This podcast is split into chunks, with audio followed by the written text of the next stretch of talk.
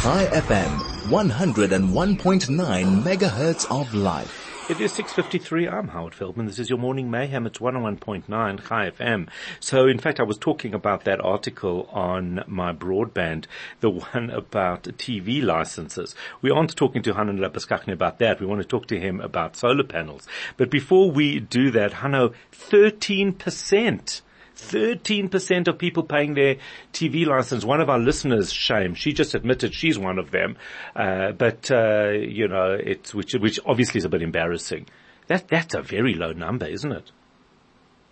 Yeah, it's shocking. It's a really big drop. I think it's one of the biggest, well, it's the biggest drop since the COVID-19 pandemic. And you know, a lot of people weren't able to pay their TV licenses during that year because a lot of the facilities were closed, the in-person uh, facilities.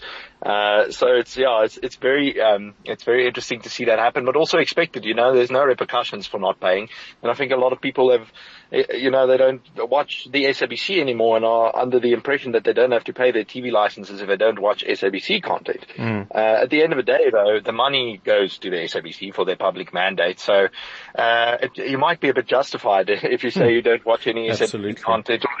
Yeah. we, we, and yeah, and people, you know, we, um, we tired of what the SABC does with state money. Well, exactly. I think we, I think we're tired of what the state does with state money, actually. And, and, yes. and I think in a way, TV license is, is similar to e-tolls. It's the one area that we can revolt without, exactly. uh, you know, we can show our displeasure maybe without too many, uh, too significant a repercussion. And I think maybe that's what it is. What, what, we were laughing about uh, during that song was, uh, everybody, certainly everybody in studio and in control here, uh, has somebody who does pay their TV license and they always use theirs, their, their, their, uh, I don't know, card or whatever it is if they needed to buy a TV. So I think every family has got yeah. to have at least one person. So Linda W., you are your family's person, um, whose card gets it's like used. a Netflix subscription exactly. you share. That's exactly right. What a concept. What a country. All right. Let's talk about fake mm. solar panels. I mean, then you know you've arrived if, if they're knockoffs. But um, tell, mm. but uh, is this a serious problem? Yeah, so according to some of the legitimate installers and a, and a major distributor, this has become a problem uh, quite recently. Interestingly, uh, you know, you could always buy like those cheap solar panels from mm. uh, from a bunch of stores that aren't necessarily proper solar installers, and, and those panels won't necessarily work for a fully fledged uh, load shedding backup system. Um, but these panels, the problem is these panels have sort of infiltrated uh, the distribution channels for um, large solar installers uh, that that build proper systems. And it it was um, very difficult uh, at first. Uh, it seems like a bunch of installers actually um, ended up with these panels uh, that were offered on on great promotions and great deals, but not so much so to instantly give away that they were fake um, or or counterfeit mm, is the right mm. word. They they might work, but they they're actually not from the brand that they say they are. Um, so it's very scary what's happening. Uh, like some of the installers are saying, like it's it puts them in jeopardy because now when when something something goes wrong with the panel and the customer has to give it back, there's no warranty on the panel. The manufacturer is like, because the warranty is handled by the manufacturer and they're like, hey, hey, this is not our panel. We can't, we can't cover this. Um, so, uh, yeah, and then the customer is, is upset because, uh, the installer told them they're covered and the installer is upset because, um, they told the customer it's covered and, and they were under the, uh, impression that it's a legitimate panel. So it's, it's quite scary. Um, uh, yeah. We can we can talk a bit so, further about so, it. So, so, so, what does that mm. mean? You know, we so so we don't actually know mm. what the the long term effects are, do we? Yes. So um, that's the thing. It, the, the, issues might only start happening down the line. Uh, it's what one of the installers, AW Power, told us is uh, at first the panels might perform normally or similarly mm. to, to legitimate panels, and then five years down the li- line they stop, start giving problems because these panels are typically B grade units, so they've either been rejected by the factory during quality control, um, or they're manufactured by some other um, off the record company, well, off the mm. record company, mm. small company or something, and and they don't perform uh, up to up to the standard of the brands. You know, the major brands here are Canadian Solar, um, Jinko, uh, the, the, the Stuvik, and, and Longi is, is also another major mm. brand.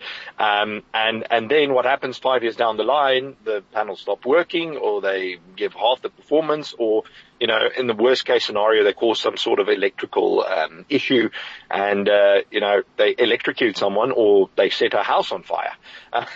so it's um, yeah, it's it's very very difficult. One of the, the only ways to to stop this is to actually look at the packaging, uh, when you receive the, the panels from the installer, you have to carefully look at the packaging and, and see things like, um, spelling mistakes. There are spelling errors on oh, many goodness. of these, these yes. products.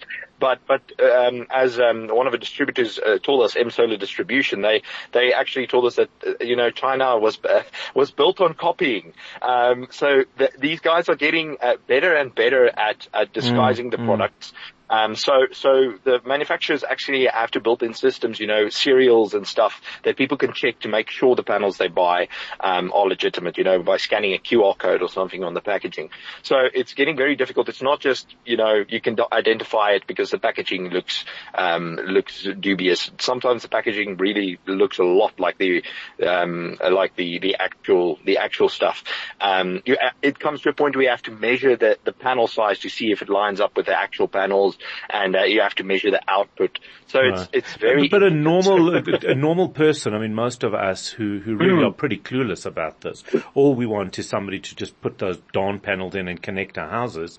Uh, there's there's yes. no ways we we are going to go through this exercise, and I guess maybe that's the advantage and that's the importance of using a credible installer because they will do that for yes. you.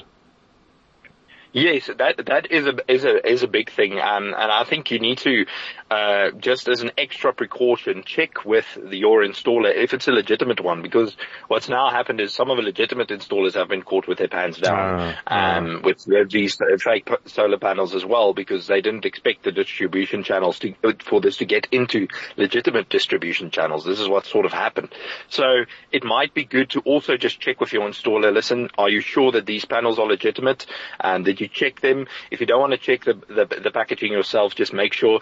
Um, but I believe like, uh, some of the solar companies, JA Solar, um, all these, ma- most of these manufacturers, their panels also come from China, the legitimate ones. Mm, so that mm. also makes it very difficult. Um, uh, but, uh, they are working on, on sort of like measures and QR code systems to try and help distributors identify and make sure that when they buy their panels, they are legitimate. Um, uh, and yeah, like one of the, the, the measures they currently use is just to buy directly from the vendors. Right, very interesting indeed. Hanno Labuschagne, senior journalist mm. at My Broadband, talking to us about the rise of knock-off solar panels uh, and uh, the, how important it is to try and understand and make sure that when you are installing, that you are installing legitimate products.